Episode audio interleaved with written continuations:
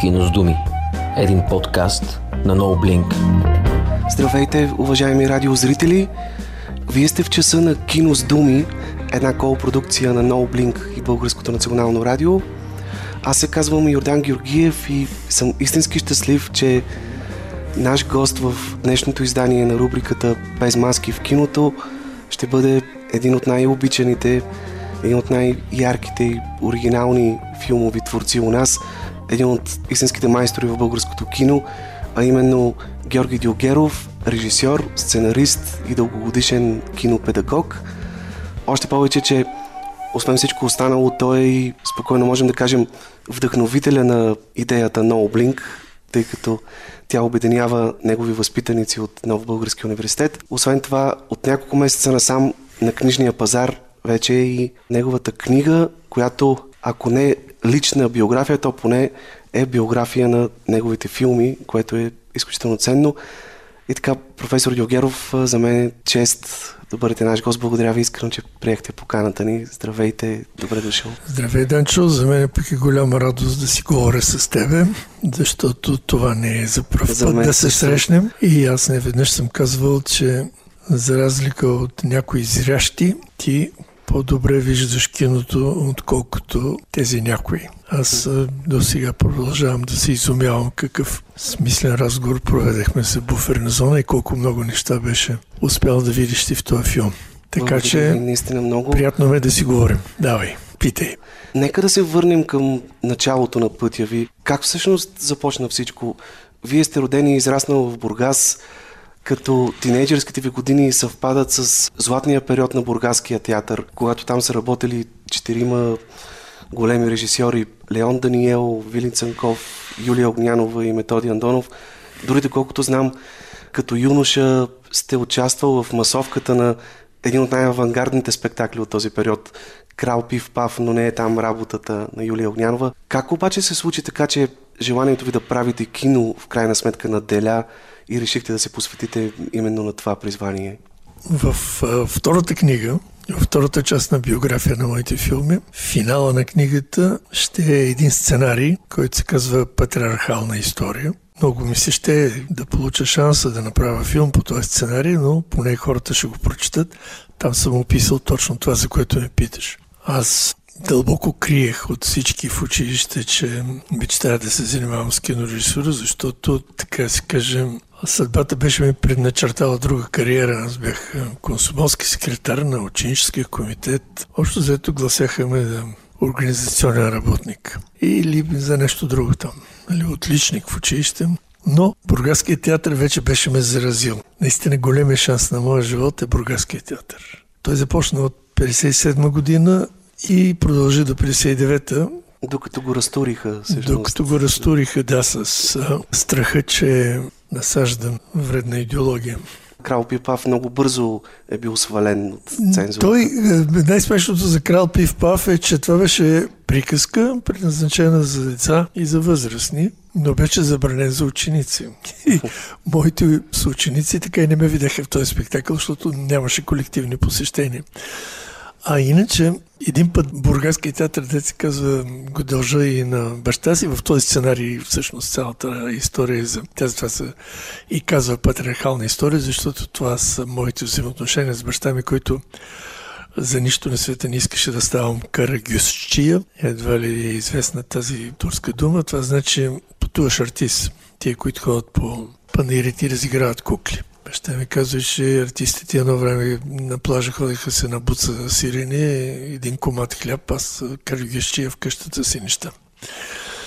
Но, от друга страна, той безкрайно много вярваше на главния технолог на завода, в който работеше. Като един бог беше за него този главен технолог. Той се върна, помня много добре, бях някъде 10-11 годишен се върна вкъщи и каза на майка ми Мариана, Таналян, така се казваше главният технолог, той беше арменец. Таналян каза, че в театъра има нова постановка. Ай, отиваме. Облекаха новите дрехи и ме завееха на театър. Гледах веселите Уинзорки на Шекспир. И това, което помня, че безумно се смях, когато жените изхвърлиха фалстав заедно с коша за пране в реката. от тогава някъде театъра ми влезе в кръвта. Големият театър всъщност беше той, който направиха Юлия. Не, слагам на първо място, защото тя е инициаторка за сформирането на тая група. Юлия Огнянова беше светла личност. Юлия, Вили, Леон и Методи.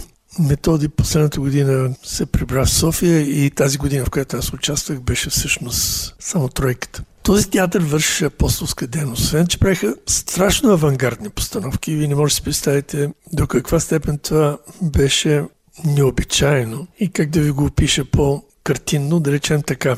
Когато аз стигах да следвам Съветския съюз в Москва, през 64-та нашумя театъра на Любимов, Таганка. Десени, които разтърсиха света и така нататък. С Висоцки, Ала Демидова. Висоцки, и... Ала Демидова, други там имаш. Те са гостували тогава и в България? Не, не, Таганка не. Гостуваше Мер Холдовския театър Вахтангов.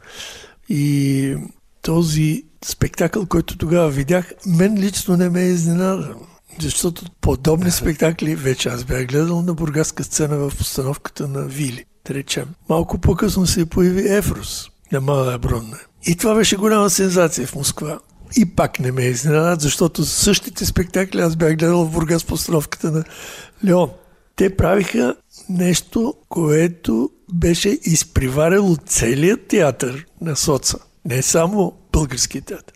Естествено, за тези години това, което те правиха, беше стряскащо и затова ги и разтуриха. Разтуриха ги самите бургаски управници. Там имаше един втори секретар на партията Стайко Неделчев, който пък беше зет на Начо Папазов, а Начо Папазов се занимаваше с културата. Сега да не ви вкарвам в тези шурубаджинатски взаимоотношения, които и до ден днешен битуват в нашата политика. Аз искрено се надявам, че този сценарий, с който завършва втория том на книгата, ще успеете да го реализирате и като филм, тъй като наистина... Да не го разказвам до край. Не, понеже споменахте за Москва, вие там завършвате кинорежисура в Прочутия в ГИК, като ученик на Игор Таланкин. Колко трудно беше тогава за български студенти да попаднат в един толкова престижен киноинститут и кои бяха най-ценните уроци, които научихте от вашия преподавател там? Как всъщност се случи така, че до някъде може би парадоксално но именно годините в Москва са задълбочили интереса ви към националната, към българската литература и драматургия. Значи, заради отгореното е въпрос, все пак трябва да завърша. Да, извинявайте. Че Бургаския театър имаше апостолска дейност, наред с спектаклите, които правиха. Те ходиха и се срещаха с зрители. Дойдоха и в нашата гимназия. Аз бях дълбоко платонически влюбен в една принцеса, която беше от съседния клас. Тя дойде и каза в физкултурния салон след часовете ще се обсъжда пиеста Барабанчица. Ти си е гледал, нали? Това не беше въпрос. Тя беше сигурна. Аз казах два пъти. Ела се изкажеш, ми заповяда тя, защото другите са написали ни изказване, не тия работа се изложим. Това е пак на Юлия Огнянова спектакъл. Барабанчица, да. Юлия дойде, доведе Виолета Бахчеванова, Вълчо Марашев, Асенки Симов. И като свърши това обсъждане, което аз се изказах без да си чета и направих впечатление, очевидно, Юлия дойде при мен. Те останаха на танци, имаше танци.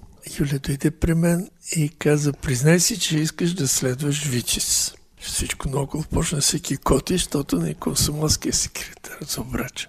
И аз обаче си признах. Само, че казах и аз не искам театър, аз искам кино да следвам. Това беше моята мечта. Така кино няма, ти ще влезеш в Витис, ще изкараш две години и след това ще има начин да се отиде в Москва да се следва. Така вече отидаха, там каза имена. Асен Шропов, Иван Терзиев. И ето аз почвам сега една постановка, ще дойде да играеш тази постановка в масовката. Всъщност така ме взема в крал Пивпав да играе.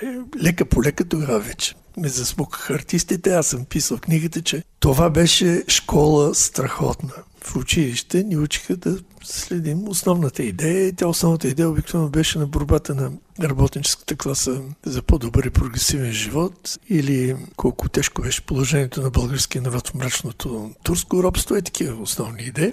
Няма да забравя как артистите от театъра така се разхожда им по Вогориди към морето.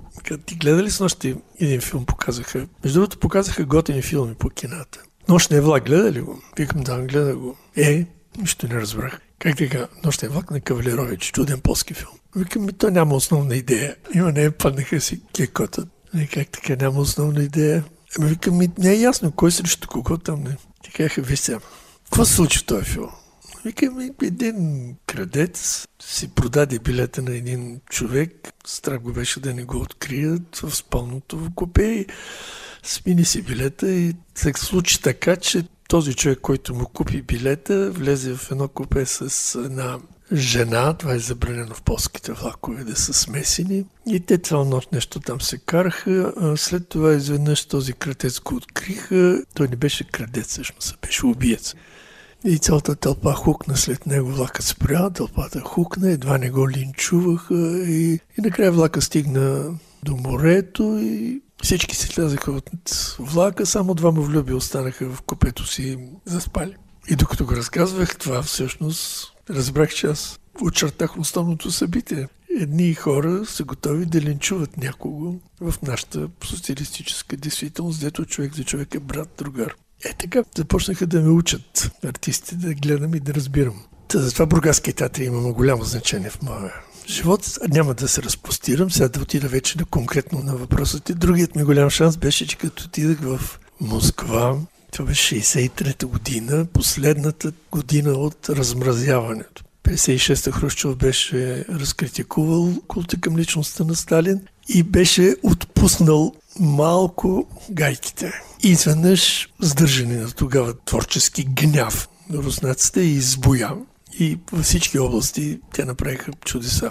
В поезията се появиха Евтушенко, Лахматулин, Вознесенски, Рождественски. Това бяха едни масови четения на стихове на площади, като митинги. В Лужники, пред паметника на Маяковски. А в киното се появиха Чухра и Търковски, и Шепитко, Климов, да не ги изброявам.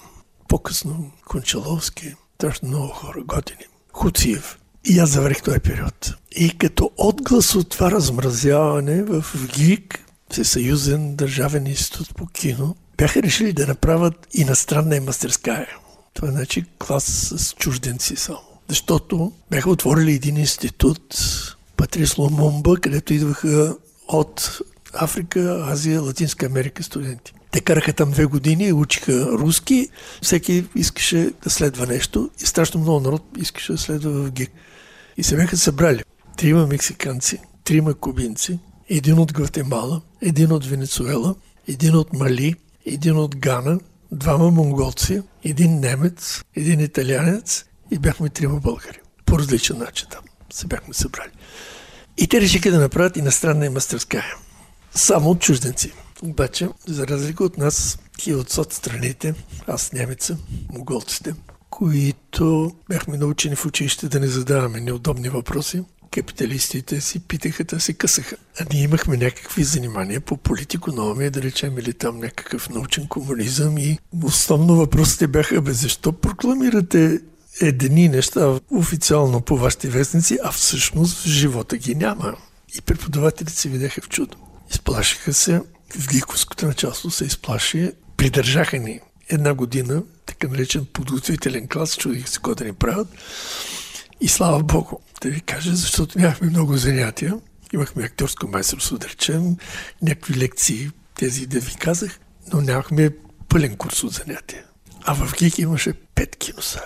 И денонощно в петте кинозали се въртяха филми. Всичко трофейно, което бяха реквизирали по време на войната от немските фондове, всичко това беше в ГИК. Пълен Хичкок, да речем. Страшно много филми. И мой милост влизаше в 8 часа в едната кинозала и в 8 вечерта излизах от другата. Гледал съм по 5 филма на ден. Това беше страхотна наука. Не може да си представите какво значи да гледаш кино. Това беше някакъв запой. На следващата година присъединиха към курса съветски граждани, значи имаше руснаци, украинец, един от Молдова, един от Таджикистан, ушким да балансират малко курса, но те много бързо разбраха, че имат изгодния случай чрез кап студентите и те да питат и се продължи нататък. Край повече този експеримент в ГИК не се повтори. Обаче ми провървя с учителя. Значи Таланкин дойде, той беше 37 годишен. Имаше зад гърба си Сережа, направен заедно с Данелия, Кристален глобус в Карлови Вари и встъпление, негов самостоятелен филм Сребърен лъв в Венеция. Такъв висок ранг режисьор. Изключително нафукан. Имаше и защо, но така. И той каза следното. Вие имате редкия шанс да сте събрани от четири континента.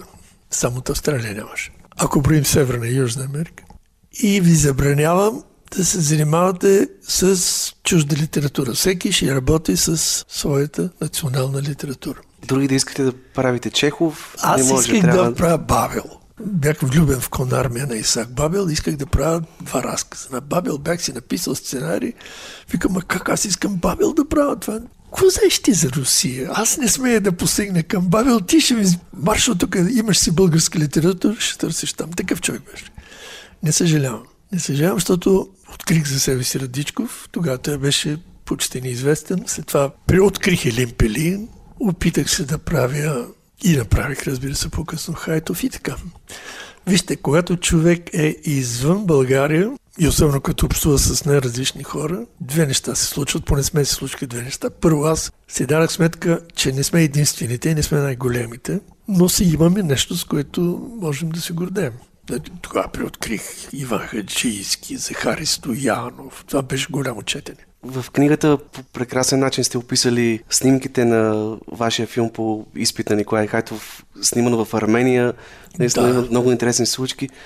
Но мен ми се иска да ви попитам, ако приемем, че в началото, когато встъпва в тази професия, един режисьор трябва да намери личното си оправдание, защо иска да се занимава с кино, да изясни за себе си мотивацията си в това отношение, какво беше за вас това оправдание в началото и запази ли се то едно и също през годините и до днес?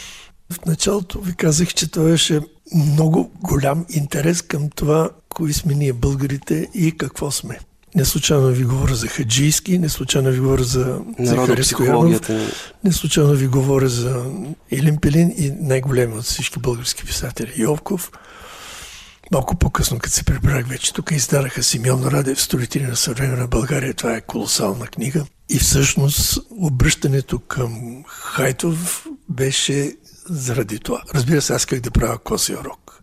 Аз открих Козия рок 67 година в Украина. Няма да разказвам подробно това. Седнах, написах сценарий и четвърти курс студент се връщам в България, отивам при Хайтов и казвам, искам да правя Кози рок. Кой си ти, бе? Викам ми в ГИК, следвам режисура четвърти курс. Ми вземи завърши, па после да говорим за Кози рок. Е, сега фани някой от моите разкази, ако искаш по-малък. Аз тогава взех изпит и го направих в Армения. Слава Богу, в Армения като отидах ми казахме, че на един ходжа му режат брадата и край. Всички арменци бяха наши. Дойде. Правихме обаче филма на базата на професионална киностудия. Дойде един армейски студент, кинооператор, Рудик Ватинян, хареса сценарий и каза, «Аз ще вода в Ереван. И там ни поеха много готино. Тоест имахме си всичко, което може да пожелая човек, като прави дебют. Професионална студия. С него почти с натурщици, главният герой, студент по медицина, пети курс, но готино момче. Имаше кръжок по кино в армейската студия и оттам го открих. Много готино момче. Върнах се, показа го на Таланкин, който продължи да бъде строг до края. Таланкин го гледа и вика, ми горе-долу, хумор няма. И ме уби. И така щеше да си отиде работата. Обаче, за мой огромен късмет, този филм излезе в 70-та година.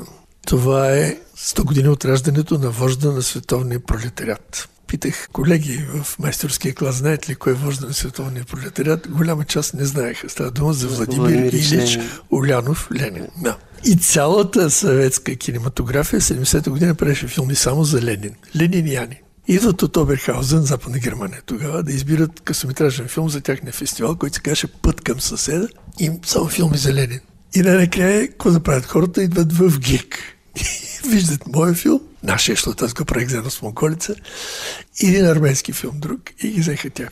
Но аз не знаех за това, че са ги взели. И както се разхождам един в коридорите на института, една аспирантка се фърля на шията ми. Старик, ти бя наградили в Обергаузен. Пич, те имаш награда в Обергаузен. Което Обергаузен? За първ път чух. Бяха ни наградили филма и това някак си изведнъж ми даде, извинявайте, грешен съм, даде ми самочувствие. Филма беше признат. След това го наградиха и на Вгиковския фестивал, който беше доста безкомпромисен. Там са самите студенти. Нали знаете как е при студентите? Всеки е най-велик. Докато е студент, там също получих награда за най-добра екранизация по наградата на вестник Комсомолска правда ли беше или Московски комсомолец, майче Комсомолска правда. Дараха ми една камерка. И с тези награди под мишница аз се прибирам в България, отивам при Хайтов и казвам, ей, само ли ми си Козирог? Той каза, не, ти сега ще направиш изпит тук, че има една новела гола съвест, да ги съберем в един филм. Как, как? Аз вече съм го направил този филм, той има биография. И с това започва също с моята книга. Това за първ път аз си дарах сметка, че всеки филм има своя биография, докато се снима. Не какво се случва с него, когато е на екран. И там зрители или критика. Това не е биография на филм. Биография е докато го правиш. И обикновено тези биографии остават неизвестни за зрителите. Абсолютно. Но Разказват то, само между... Но това е животът. Да. Защото в тези биографии и аз живея.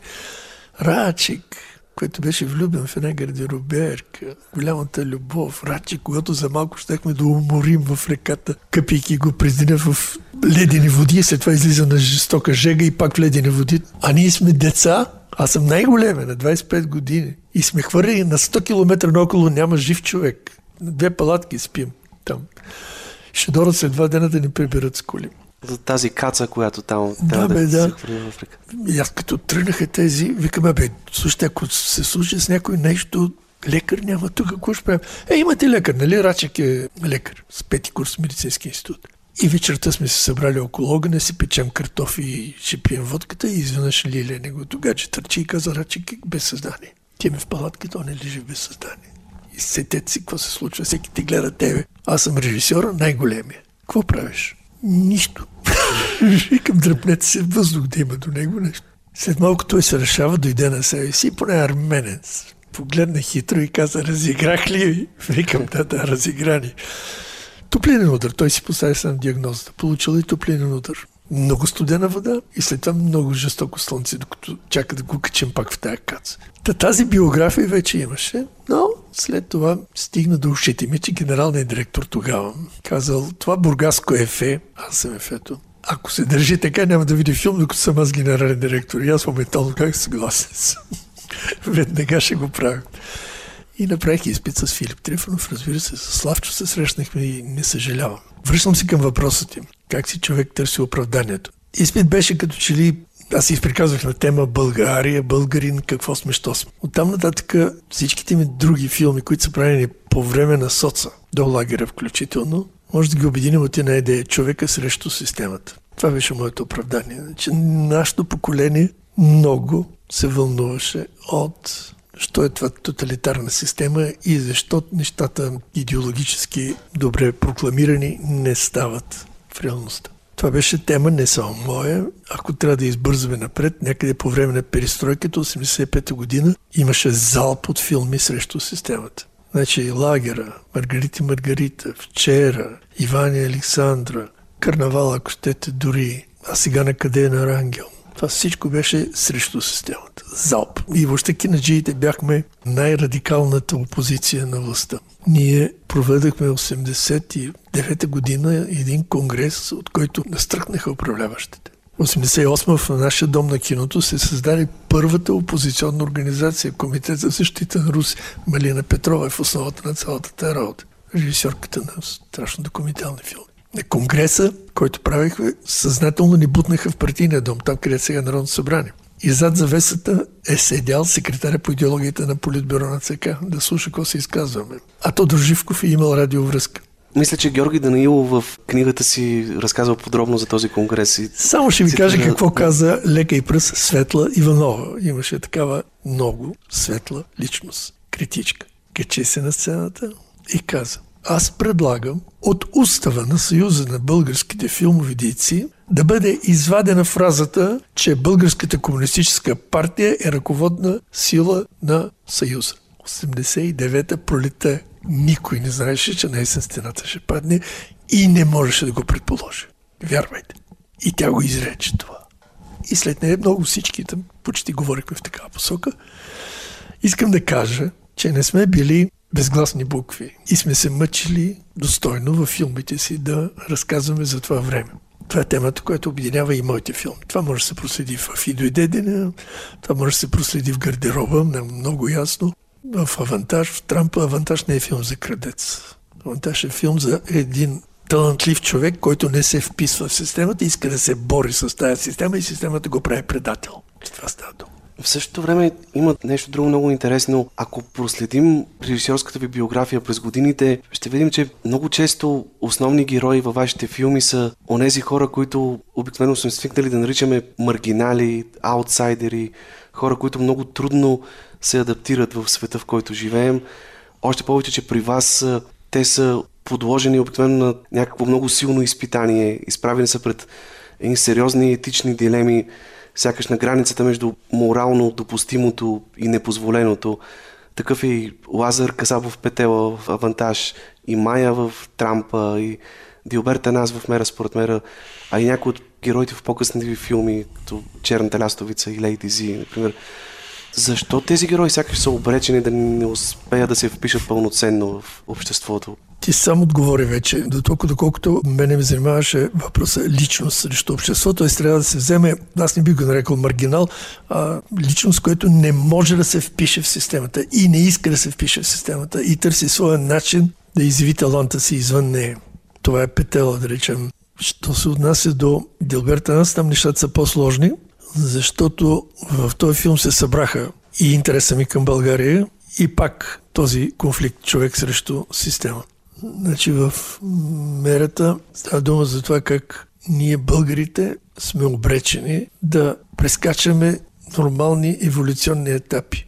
Това е голямата трагедия на нашата нация. При нас няма нормален еволюционен период, който да създаде основните ценности, да създаде интелигенция, светска и духовна, която пък да носи културата. Прословутото турско робство или османско владичество, както искате го наречете, е докарало до там, че духовната, религиозната интелигенция се занимава с национално-освободителни борби, а не собствено с религия. Като почнете от Матей Миткалото, ако щете Левски, който е дякон, и стигнете до Поп Груи, отец Кирил и така. Интелигенция светска просто нямало как да се пръкне в рамките на една враждебна държава. Следващите периоди пък са белязани от непрекъснати братоубийствени кланета.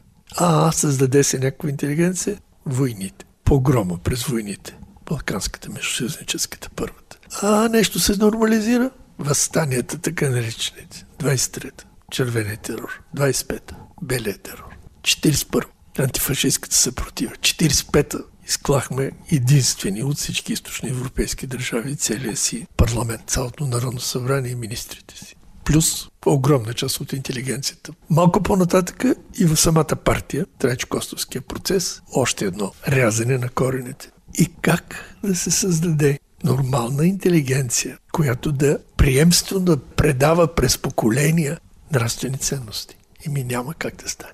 И това е намерата голямата ми болка, как един човек, Дълберта нас, в един живот извървява това, което нормалните държави правят в три поколения. Той започва като един полуграмотен дивак, а завършва в края на трета серия, задавайки си въпроса си жив ти бре, което значи защо живее.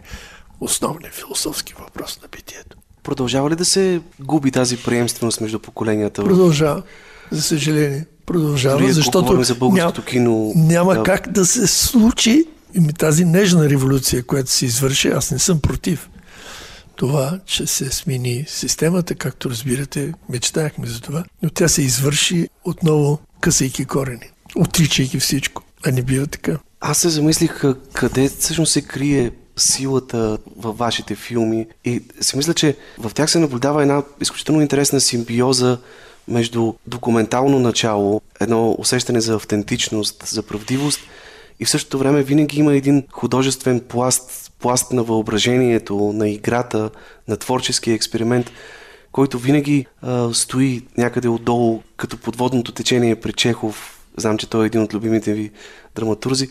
И като че ли от напрежението, което протича между тези два пласта, тези две начала, се ражда нещо трето, което е специфичното, уникалното за вашите филми. Как всъщност се постига точния баланс при тази симпиоза? Може ли да се формулира с думи процес? Нека първо да кажа, че това не е мое откритие. Значи, ако аз казах, че в ГИК учител ми е Ланкин, то до голяма степен аз считам за своя учител е Рангел Вълчанов. И това, за което ти говориш, на това ме е научил Рангел. Не с уроци, а с филмите си. това за първ път в българското кино започна да го прави най-големия от нас, разбира се, Рангел Вълчанов, безспорно. Като почнеш дори на Малки остров, първи урок, той смесваше натурщици с актьори. Той търсеше тази симбиоза между едно аха, кажи го речи документално наблюдение и полет на въображението. За да се стигне до шедьора млачените обувки на незнайния воен и се мине през всичките експерименти, които той правеше. Рангел, както аз се шегувах, тичаше далеч напред и винаги ни изпреварваше и се криеше зад някой ъгъл. Ще надича ще вика, айде бе, къде сте бе, колко ще ви чакам, нали? Докато го видим за този ъгъл, той вече тича на друг ъгъл. Беше и е много голям режисьор. Между другото, единственият български режисьор, който прехвърли границата на бозата. Границата на бозата е на Драгоман. До там се пие боза, нататък вече боза не пият. Той отиде в Чехия и направи два прекрасни чешки филма. Лице под маска и шанс. Аз дето непрекъснато казвам, не може да се прави кино извън страната, в която се закърме с тази култура. Не може, но той направи. В същото време последният ви филм Буферна зона, може би най-изповедния, най-личния за вас, който беше своеобразен поклон от ваша страна към любимите ви режисьори, към големите майстори на авторското кино.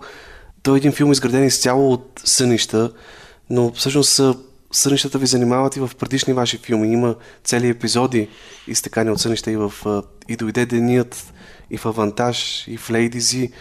А в мера според мен има цял един пласт сказания, който е изтекан от сънища и митове.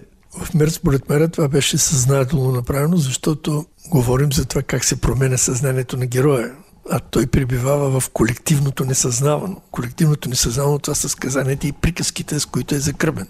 Полудивак, полудивак, началото, ама на него са му разказвали за Бела Ица и Вели Бек, нали? тази приказна, с която започва първа серия. И това е много важен пласт във филма. Те се преплитат, защото така следим как се променя неговото съзнание, за да стигне до индивидуалното съзнание накрая. Да стигне до тримата духове другари, които говорят на някъде и го викат в там, отвъдното. Но жена му Слава не го пуска. Да задържа душата му тук. Това, между другото, е много интересно. Ако трябва да надникнем малко в лабораторията, как се получи? Защото ние писахме сценария с Рузи и естествено, че той като един много велик артист, най-големият за мен от всички български, гледаше да си следи образа и да си го тегли. Нали? Аз трябваше да внимавам за другите неща. И вече снимаме трета серия в Банско. Една нощ аз се събуждам и стръпнал и казвам, а къде отиде тази митологична линия в тази трета серия? Ние я загубихме, бе. Тя някъде изчезваше. Нямаше. Викаме, как така? И вижте всякакви чудеси се случват. Както съм се събудил в хотелската си стая, паля нощната лампичка и виждам на шкафчето до себе си една книга, не моя. Някой преди мен беше я забравил. Български народни песни или нещо такова. Помня автора, казваше се Анчо Калуянов. И аз я поне не мога да спа. Вземам тази книга и почвам да я прилиствам. И изведнъж попадам на една песен, в която се говори за черна Мория, която уморила седемте брата на една мома. Тя пък била жена в далечно село и което решила най-сетне да дойде си види братята, тази Черна Мория е завела на гробищата. И така се роди Черната Мория. Филма Църната Мория, както я направихме. Това го няма в българската митология, ние го измислихме. Това е нашия принос. И всъщност цялата тази митологична линия се затвори. Като говорим за мера според мера, за авантаж, няма как да не стане дума и за особената ви връзка с Руси Чанев и великолепното му екранно присъствие в режисираните от вас филми. В тях той изигра, може би, най-силните си роли и в авантаж, и в мера според мера, и в буферна зона, а и в така по-епизодичните си появи в Лейдизи и Козелът. Вие сте приятели с него още от младежките ви години в родния Бургас. Той е автор на сценария в Авантаж и в Мере, според Мере, заедно с вас. Така е. На какво се дължи според вас? Кое лежи в основата на този изключителен творчески тандем, който създадохте с него? Тандем, да. Но това, че ние сме създавали всички тези неща в конфликти, е, не е тайна. Но как успявате, да, въпреки всичко да... Е, Руси е уникален талант абсолютно отговорно казвам, че в българското кино такъв род артисти са много малко. За мен той е най-големия. Някой може би ще спори, но малко са. Защото Руси успя да прескочи през втората фаза. Значи в развитието на всеки един актьор има три фази. Първата фаза е аз в предложените обстоятелства играя себе си. И тук се оправят всички. На по-умните артисти обаче това в един момент им писва и те започват да се мъчат да правят образ. И тук е втората фаза, блатото, в което почват да се давят артистите, защото правенето на образ е изключително сложна задача за един артист. Няма рецепта как се прави образ. Да ме разберете по-добре. Тоест вече да не играеш себе си, а да се опиташ да... Да направиш образ. Дам ви пример. Кои от големите артисти могат да правят образ и кои не. Е, пример. Жан Габен никога не може да прави образ. Той играеше себе си до края на живота си. Ален Делон, себе си до края на живота си. Стефан Данил в българското кино, себе си до края на живота си. Мерел Стрип, казвам ви, защото всички знаят, знае как да прави образ. Ал Пачино знае как да прави. Роберт Де Ниро знае как да прави. Денис Де Луис знае как. Ето Денис Де Луис, за да ви е най-ясно. Всички знаете, че той посвещава огромни периоди от живота си да се научи да освои физическите умения, условните рефлекси на бъдещия си герой. Да речем това прозрачна нишка ли го преведеха на български. Той 6 месеца се е учил да бъде моден дизайнер. С това на екрана вие виждате как той облича и как пипа дрехите с абсолютно професионалните похвати на дизайна. Има ли в България други актьори, освен Русичанев, които можете да посочите това Всеки по свой начин стига до такива работи. Не, не искам сега да навлизам в тресавище, да почна да класифицирам артистите. Нали, говорим за Руси, говорим за неговите постижения. Ние бяхме приятели и играехме в един драм състав, двубой на Вазов. Той играеше Драгалевски. Знаете всички тази пиеса. Драгалевски и Чушкаров се карат и са си обявили дуел. Аз играх Каракалпаков от Трен Мерси полицейски началник, който гони динамитаджиите. И аз и всички останали много бързо изиграхме штампите. И си направихме образ. Руси нищо не правеше. Казваше се текста и на репетиции нищо не правеше. И ние всички го гледахме съжалително това момче. Дойде време за премиерата и завещ той направи образ някакси, как не знаем. И тогава нашата шефка, ръководителка на кръжока, ни събра и каза, тя не говореше на вие и каза, господа, това е артиста. И тогава аз се отказах да кандидатствам актьорско майсторство. Вече разбрах, че артиста не съм аз. Бяхме си дали, разбира се, с Руси обещание, че аз ще се върна и в първия филм, който ще направят, ще го снимам него, кого друг. Четирима приятели. Той, аз, художника Жози и Милчо Милчев, лек въпрос, прекрасен наш приятел, който почина, беше театрален режисьор, с пантомима се занимаваш. И връщам се, почвам да правя изпит, отивам да гледам Руси в театъра, за всеки случай да видя какво е положението и се ужасявам. Това, което виждам на сцената е несъвместимо с киното. Този втори етап, за който Абсолютно. Той играе в една пиеса, ма нещо си го е намислил и прави ни неща, подражава на Ицко Финци, подражава на Нов Шопов, защото втори етап се минава през много подражания. И се прибирам вкъщи и кам на жена си, на Марина, викам, а не, не, не, Руси не. Абсурд, той ще ме съсипе.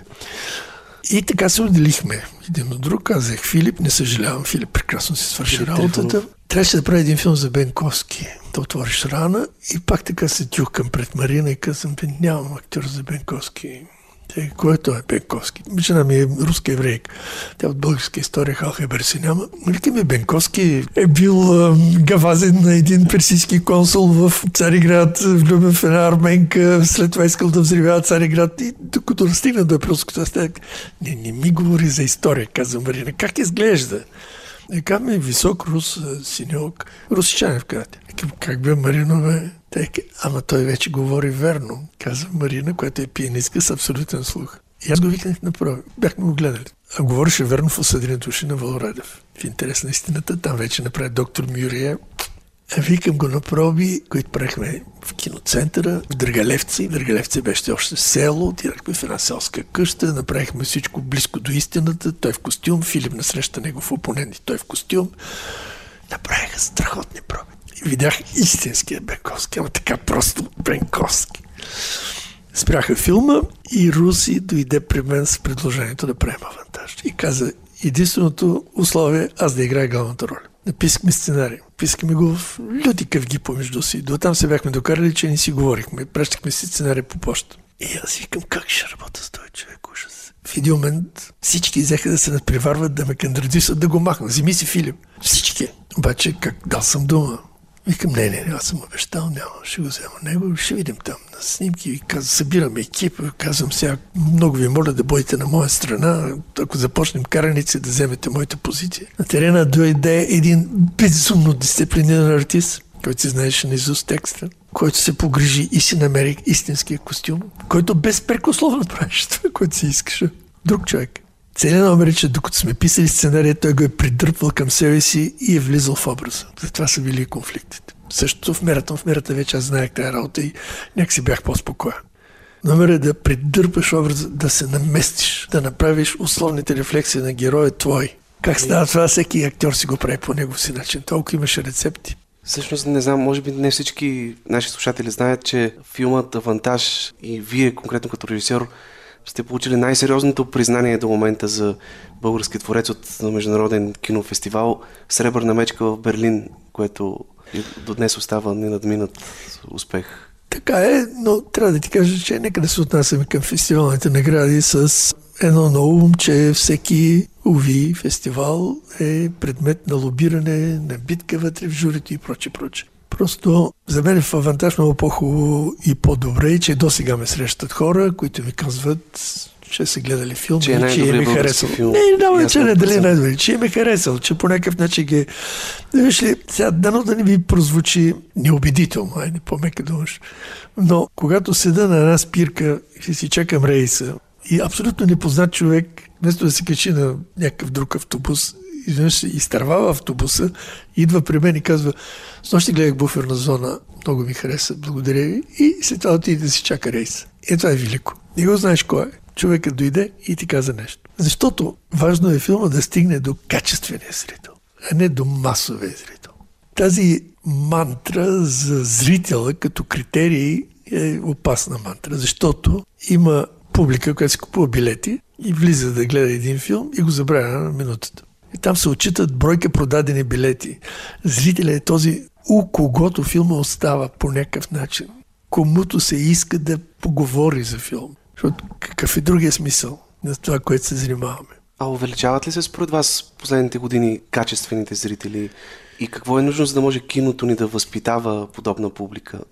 Мога да ти кажа, значи на времето бях по-сигурен, че има качествени зрители, защото имаше така наречените студийни кина, в които показваха само в кавички трудни филми. Аз съм пътувал из цялата страна с лекции. Показват филм в такова студийно кино, аз се събираме с хората, които искат да останат и си говорим за филма.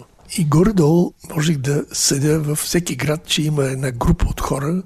Сега, например, мога да ти кажа категорично за Бургас, където правим София Филм Фест на Брига, филиал. Сега ще го правим за 19 път през юли, заради пандемията го отложихме. Аз ги познавам вече. Значи там има хиляда души. Това са кинаджиите на Бургас. Около хиляда души, които си идват редовно, година след година, гледат филмите и са щастливи, че гледат хубави филми. Това е процент не бива да се залъгваме. Нека да си има кино за развлечение, дума да няма. Но то не бива да изяжда онова кино, което е предназначено за този, макар и малък, но много качествен процес от хора. Защото за мен това е интелигенцията. Не цялата, но част от нея. А интелигенцията е носител на гена, на националния ген. Тя е носител на културата. Тя е тази, която ще предава в поколенията напред. Киното прави своето нещо, поезията прави своето нещо, живописта прави своето нещо, театъра, всичко общо правим нещо. Някои се интересуват много повече от кино, други от музика, класическа музика. Там е много страшно. Знам и познавам не малко млади и вече не, не толкова млади режисьори, които споделят, че да бъдат ваши възпитаници, това е истинска школа не само по кино, но и по човещина и морал, което е едно наистина сериозно признание. Кое е най-ценното, на което се опитвате да научите вашите студенти? Прави впечатление, че всеки от тях си е изградил свой собствен почерк за правене на кино и Филмите им са много различни, както едни от други, така и от вашите филми. Слава Богу, че го казваш, защото имаше упреци кабене, докато бях в надвис, че едва ли не вада студенти по кълъп и че всички били подражавали на моите филми, което ме изумяваше, защото какво общо има между моите филми и тези на Иван Черкелов, да речем, между моите филми и тези на Людмил, и Тодоров Трифонова, и Глика Трифонова или Светослав Овчаров. Може би Светослав Овчаров е най-близо до мен, някак си, ние даже правихме един филм заедно, но при него има много ирония, много сарказъм. Аз съм по-патетичен човек. Да не говоря вече за следващите. Или какво има общо между моите филми и те на, на Любчо Младенов. Най-хубавото е всеки... Или Кристина да, Грозева, Или Кристина Грозева, Цуцоркова. или Цуцоркова, или Нарето Косева, или Иван Владимиров. Говоря за те, които са по-нашумели. Най-хубавото е всеки да бъде насърчаван и това си мъчим с асистентите ми, докато беше Светлю мой асистент, сега Антония ми е асистент. Ние се мъчим да насърчаваме човек да открие себе си да разбере коя е силната му страна и да се опита да бъде верен на себе си. Това срещу което съм възразял винаги е когато видя, че някой се опитва да се нагажда и да се съобразява с това, какво се иска. Едно време се искаше да направиш угоден на властта филм. Сега се иска да правиш така нареченото кино за зрители. Не знам какво е това кино за зрители. Има филми, които могат да се гледат от много хора, Тоест, те трябва да са лични. Това Твои. разделение между фестивално кино и Ама това кино си- за зрители. Да не говоря, че на фестивалите българските филми ги гледат много повече зрители качествено, отколкото тук по екраните. Въобще философията на гледане на, на филма се промени. Много малко хора влизат вече в кинозалите. Само по фестивалите влизат в кинозалите. Иначе хората гледат вкъщи. С вино кино. Дай Боже да не ги гледат Тоест, на, смартфоните си. Тогава е лошо, но на хубаво качество може. Основното е да бъдат верени на себе си, да се открият силните страни на всеки и А- да се насърчат. А защо обичате често да включвате ваши студенти по режисура да участват като актьори в филмите ви? Ами малко да се поизпутат пред камерата и да разберат какво му е на артиста. В момента, в който разбереш какво му е на артиста, ще бъдеш много по-милостив към него и няма да му крещиш публично, а се опиташ, ако трябва да му правиш някаква бележка, да го дръпнеш на страни и да му кажеш на ухото. Това е едно. Второ, да му дадеш шанс да се усеферчи. Ако той се е объркал, да намерите заедно пътя как да се измъкнете. Да се мисли за това, че актьор е съавтор. И може да бъде страшно полезен като съавтор, когато той ти предлага нещо. И заедно го мислите. Иначе мини от тук до тук, направи това за това, е, това е с натуршик се работи така.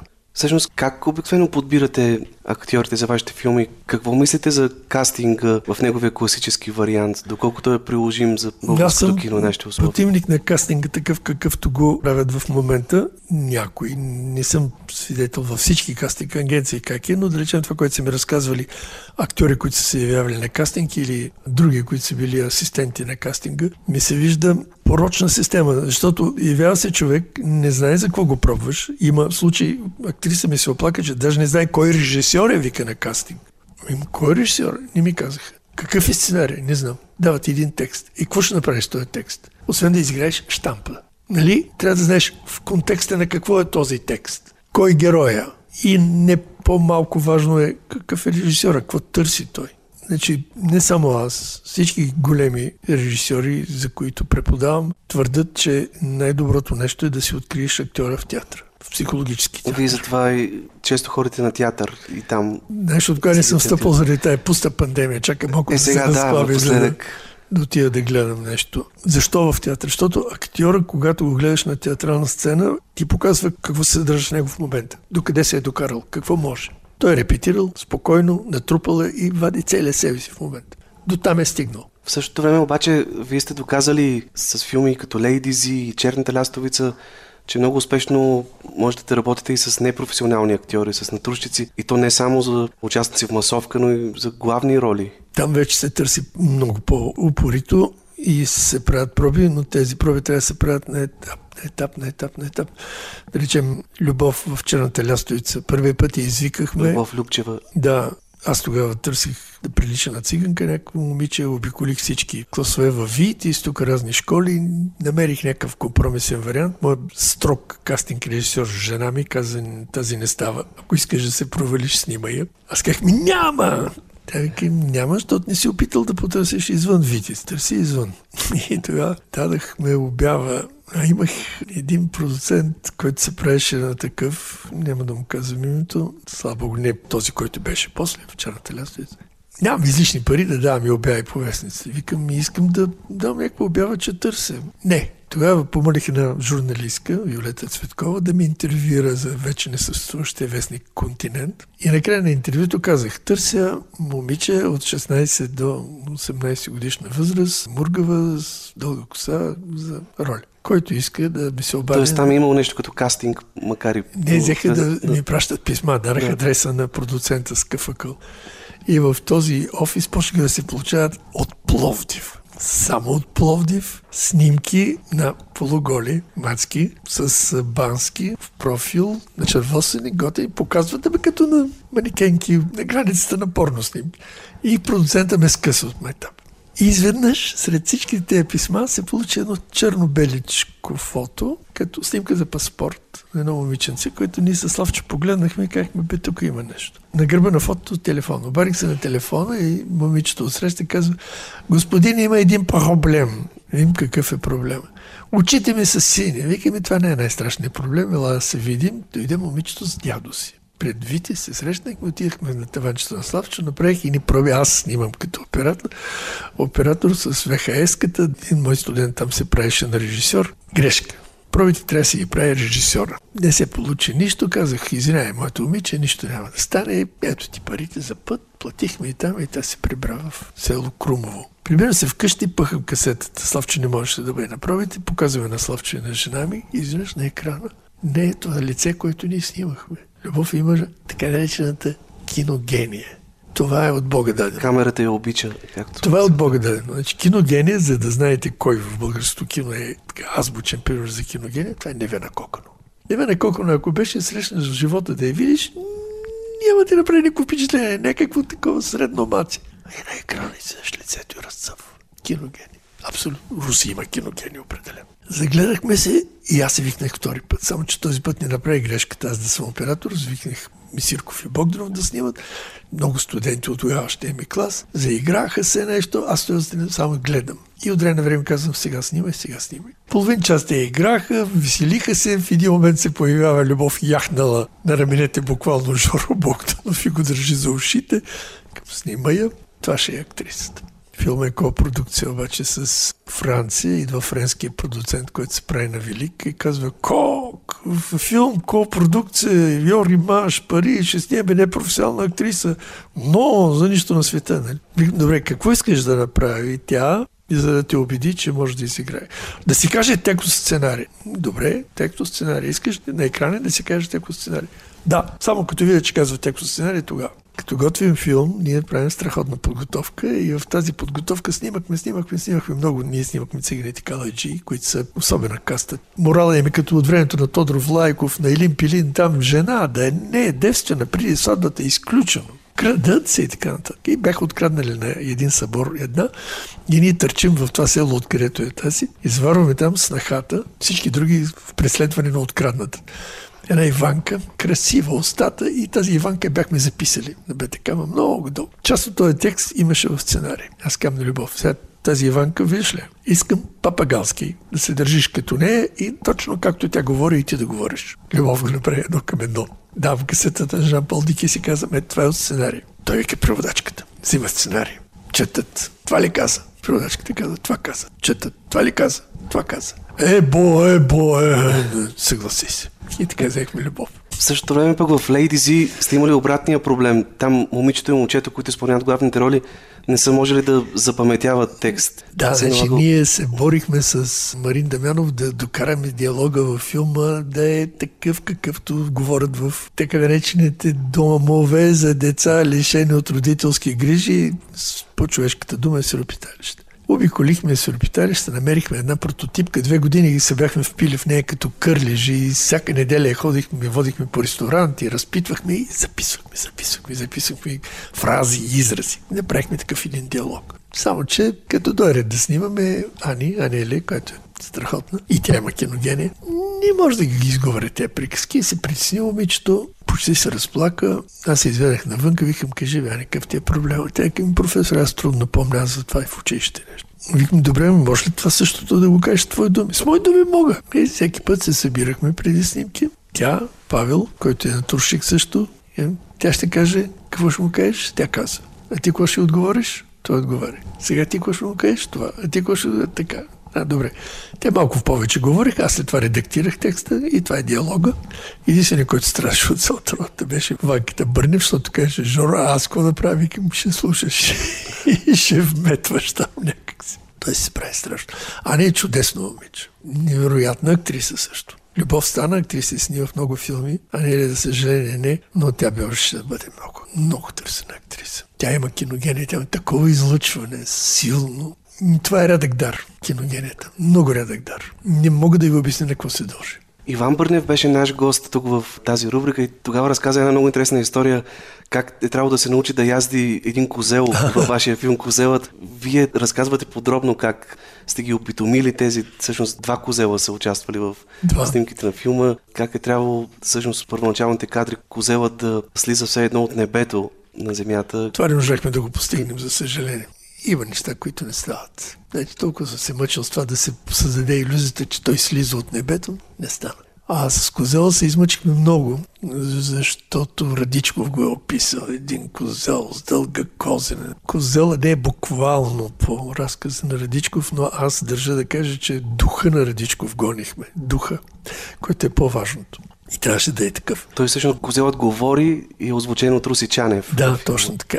А Козела го намерих благодарение на Иглика Трифонова. Значи след като изръшкахме цяла България и никъде няма козли хубави. И изведнъж тя в едно телевизионно предаване видяла за двама братя, които в село Влахи отглеждат изчезващи породи. И сред тях е такива едни козли страхот. И ние взехме един козел, който е не скупен и един скупен. Казахме си, че скупен е, може би по-лесно ще се яздим. Слава Богу, взехме два козела.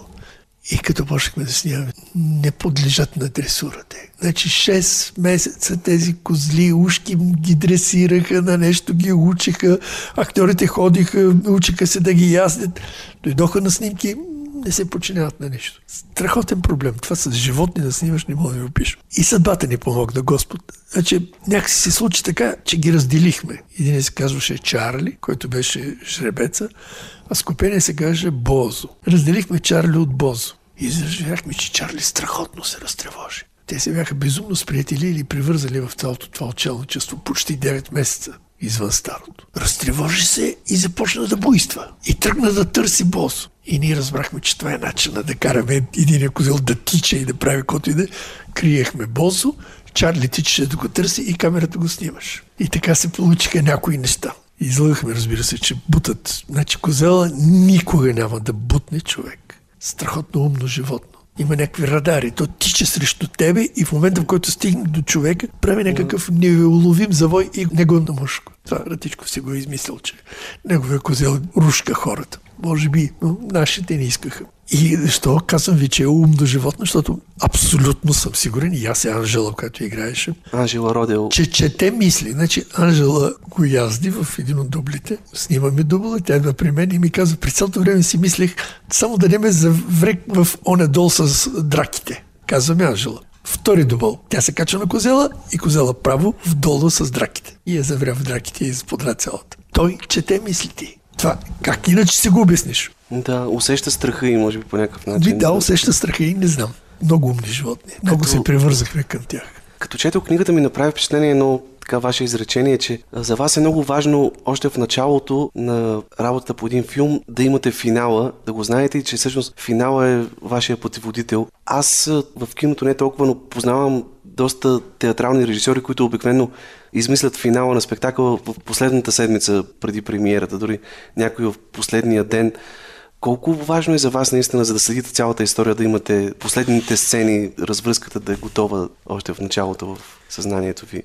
Любимият ми Чехов е казал, който измисли финала на драмата, вече е написал пиесата.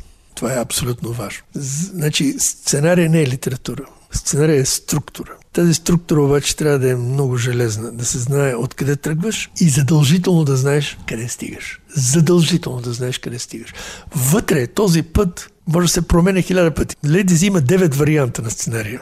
И в всичките тези девет варианта обаче финала беше, че двама души ще се разделени един от друг, няма да могат да се чуват и ще си говорят с жестомимика. Това беше задължителният финал, който знаехме, че трябва да го има. В първия вариант си говориха на едно летище, а накрая си говорят в предварителния затвор в, в Гърция, разделени за тини решетки. Но това беше финала. И финала те крепи и ти дава шанс, може да променеш нещо в тази структура.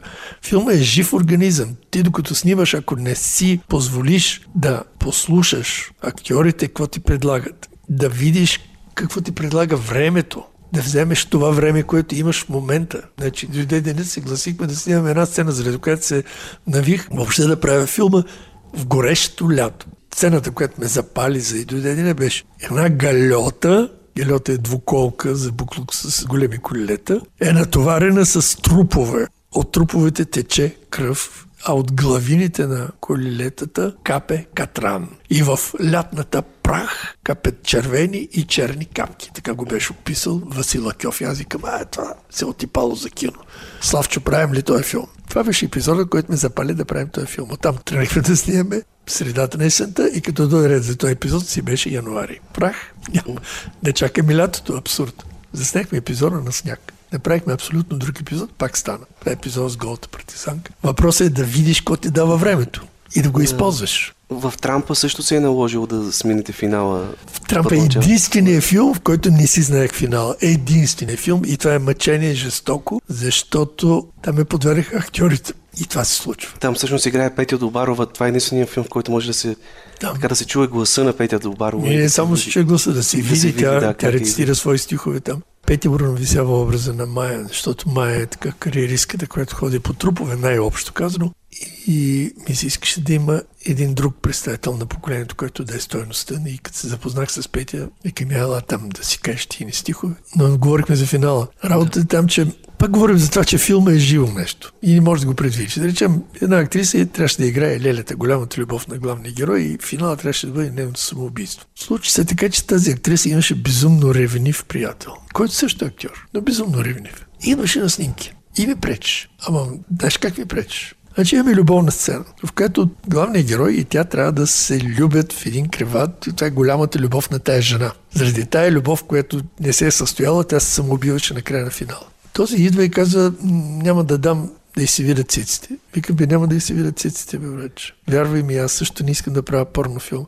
Но искам те да са голи, да се усещат. Това ще се проличи в лицата им. Ще ги държа на крупен. Имайте предвид, че това е 78 година. Сексуалната революция тук що беше проходила. Да снимаш голо тяло не беше особено разпространено. Не за нищо на света. И не да. И тая се беше увила с една хавлия до тука, под един орган и каква любовна сцена. Всичко ти е по дяволи. Това ви променя въобще... Всичко ти е по дяволи. Това, разбира се, аз е, престанах да се мъча да правя любовна сцена. Не може да се направи никаква любовна сцена.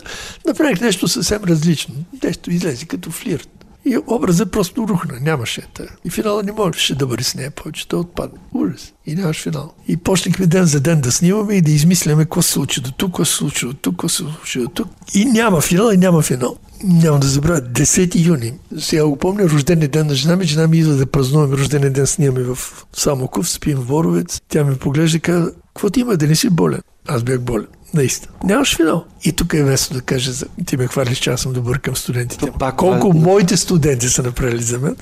Асистент ми беше в този филм Искра Йосифова Лека и през моя студентка от най-първия клас в Витис. 73-та година го започнахме и тя вече завършваше и сега успоредно с Трампа се снимаше един друг студентски филм на една, която беше като операторка, асистент операторка и тя снимаше дипломния филм. Ние дарахме малко лента, дахме камера и те снимаха. Имаше пари тогава. Идва и казва, Жоро, ако знаеш какво заснехме вчера, им какво заснехте би. И се казвам, аз нали ни жив, ни умрял за финанси. Мила, ти покажа материала. И ме води в залата и ми показва, че те са заснели изпращането на абитурентите в Самоков. Ама то не е като това сега, което виждате. Напротив, ужасно трогателна работа. Значи, по белите екички написани надписи. Всички се разписват по белите екички на черните пристилки. Пригръщат се, целуват се. След това Самоков, малък град, всички събрани на площада, целият град на площада. И тези абитуренти, като на манифестация в цивилните костюми, върват и хората им фърлят цветя. И аз казах, мен това ме е финал, аз всъщност разказвам за това поколение. Всички са на площада, само Майя не е главната героиня. Тя е една от тях. А не всички те абитуриенти ги снимаха в масовката. Те са разпознаваеми. И тя ме направи финал. Искра. И аз казах сега, ако обичате този материал, негатива идва при мен. във филма. Вие ще минете в документалния филм без него. Направиха си дуп и си го вкараха, разбира се, в документалния филм, но оригинала дойде при мен. И така направихме финала на Трамп.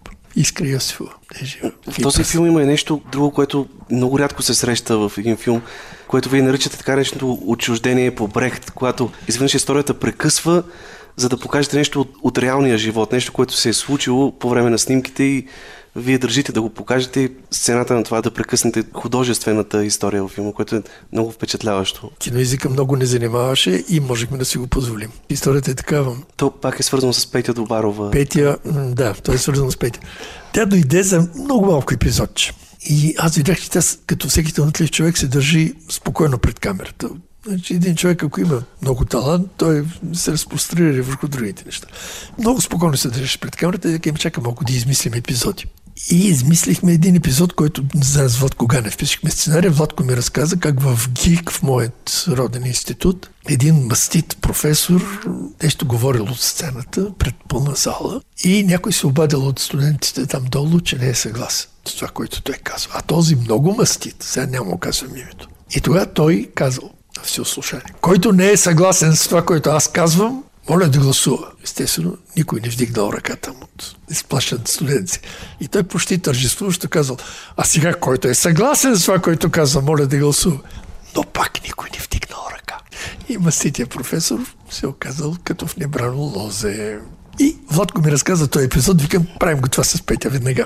Не, не се е допуснали да си прочете стихотворението на конкурса, там с една учителка има конфликт. И накрая вече раздадени са наградите, председателя на журито, главния герой, е обявил наградите и тя изведнъж дига ръка и каза, искам да си прочета стихотворението. Той към какъв смисъл? Търговец раздаден. Искам да си прочета стихотворението. Там учителката казва, не, не, не, за нищо на света. И аз към Пете, като ти кажа тази не, сега ти ще попиташ залата. Който не е съгласен с това аз да си прочета стихотворението, моля да гласува.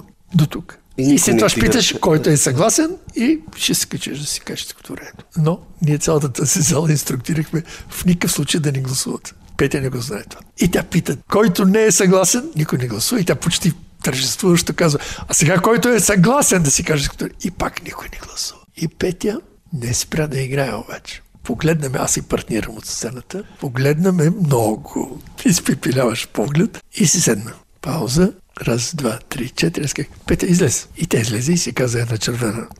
Една жестока ножица с крясък откапа злобно моите коси и разсипва ги по пода като пясък. Гърба ми вече нищо не краси и чудно си отвори. Свършва този епизод или е добре вече им крещи как може да се толкова апатични, защото това момиче каза истински стихове, а вие тук се занимавате с лицемерие и някакви такива неща, които бяха за времето си все пак опасна реч. И заснехме епизода и идва при мен Искра и казва, Жоро, едно момиче реве масовката. Що реве? Иди при нея, говори, отивам аз. И така, вие ни манипулирахте, защото ни казахте да не гласуваме. Ако аз трябваше да решавам, аз так да гласувам, тя да си каже какво правиш? И това всъщност е извън сценария, но... Вие... И, и тогава я пуснах пред камерата да, да го кажете, а как иначе? Значи това не беше измислено предварително, че отчуждение по проект. Аз после му намерих теоретичното обоснование. То е такова наистина, но... Ето затова казват студентите ви, че и по човещина и морал е а, не, не, вашата школа. Просто, не, просто, това просто е, трябваше пак... да бъдем почтени към хората, разбираш? Защото не можеш да разказваш ти за едно поколение. Една от тях, една се разплака, но тя трябваше да има правото да си каже и това, което си каза. И това, между другото, не е лошо, защото създава една, чисто за нечистка гледна точка, създава една пауза преди следващия епизод, който вече там избухва. Вие сте изключително сладкодумен разказвач и времето изтече. Неусетно изтече времето ни, но накрая ми се иска да ви попитам, знам, че вие имате няколко сценарии готови за съединението и за един телевизионен сериал по Железния светилник, един сценарий по темата за горяните, която е все още като че ли недостатъчно осветена страница от българската история. Ако успеете да намерите финансиране и да реализирате тези проекти, може ли да се върнете активно в режисьорския занят, тъй като бяхте споделили, че буферна зона е вашето прощаване с киното. И буферна зона аз го казах тогава, защото не знаех колко време ми остава да живея. Все пак е, буферна зона съвпадна с една много тежка ракова операция и бяха ми пророчили, че броени месеци имам, пък как се оказа 7 години съм на крака Дай още Боже, да чукна на дърво. И така, беше малко изхвърлен от моя страна, заради демек довиждане. Не, разбира се, че искам да правя кино и продължавам да, да работя по най-различни сценарии. За съжаление, трудно е финансирането. Тук, ако искате да направим едно по-обобщаващо заключение, нека да говорим за друго. Ще се позва на Кшиштоф Кишловски, който по-хубаво от мен го е казал. Той каза така, преди промените, преди падането на стената, киното в Польша, разбира и в цяла източна Европа, имаше мисия. Ние се борехме с идеологическата цензура, ние разказахме на малко по-осложнен език, но хората ни разбираха и ни очакваха. И когато в един филм ставаше дума за едно училище и неговите проблеми, всички разбираха, че става дума за цялата страна и за нейните проблеми. Или за някакво село и за неговите проблеми. Всички знаеха, че... Тоест киното имаше мисия. За тази мисия пък Занул си разказва как се е жалвал на Филини и му казал Абе, Политбюро се занимава с един мой филм, дали да го пускат, дали не го пускате. Филини какво си седнал да хлечеш, бе? Ти трябва да си щастлив. С теб се занимава властта. Ти нещо значи. С мен никой не се занимава. Аз никому не съм интересен, казва Фили. И сега ние сме в тая фаза, в която киното ни като че ли изгуби чувството за мисия. Защото се появи по-голямата цензура, тая на парите. И понеже ние казах освен, че сме обречени да скачаме еволюционно, другата мантра е, че ние граничим с самите себе си. Нали? Ние не сме били никога добре осведомени какво се случва в Европа. След падането на стената, правейки черната лястовица, отидах до Магария да търся миноритарен продуцент и разговарях там с тяхния шеф. И той, като уредихме въпроса, каза, колко филми правите в България? Сега, 94-та година е разговора. Аз казвам, един, два. А питаме мене колко ние правим. Аз казвам, добре, питам ви. Повече отколкото преди, казва той. Аз казвам, как стана тази работа? Еми, те си направиха фонд, унгарско кино, далеч преди да падне стената. Фонд унгарско кино, в който има отчисления от да телевизионни лицензии, от реклами. Това се пари. Защо не се случва тук у нас вече толкова години? Защото тези, които държат това е моят простичък отговор. Телевизионните реклами, лицензии и така нататък имат мощно лоби и не искат да им се бърка в касичката. Друго обяснение нямам. И защото, ако ми посочите в коя партийна програма на миналите току-що избори или на предстоящите се говори за култура, аз ще гласувам тук е си за тази партия. Кажете ми, коя партия говори за това, че тази нация няма да бъде превзета отвън с нахлуване на вражески сили. Тя ще бъде превзета отвътре от това, че нивото на интелигентност ще пада. А да се поддържа едно ниво на интелигентност, необходимо да има и много култура. Не Това е мисията искаше, на културата. Не ми се искаше да завършваме така песимистично, но Добре, ще кажа и нещо оптимистично. Ще кажа, че в битието си на преподавател съм бил свидетел и съм свидетел, че има много потенциал младите. Има много хора, които не желаят да се занимават с развлекателно кино, искат да правят това кино, за което говорихме. И трябва да им се даде шанс. Не бива да се записва в закона за киното, едва ли не черно на бяло, че приоритет ще имат те, които ще имат пазарна реализация. Това противоречи на идеологията на Европейския съюз. Трябва да се говори за киното, което е култура, което е принос към националната култура.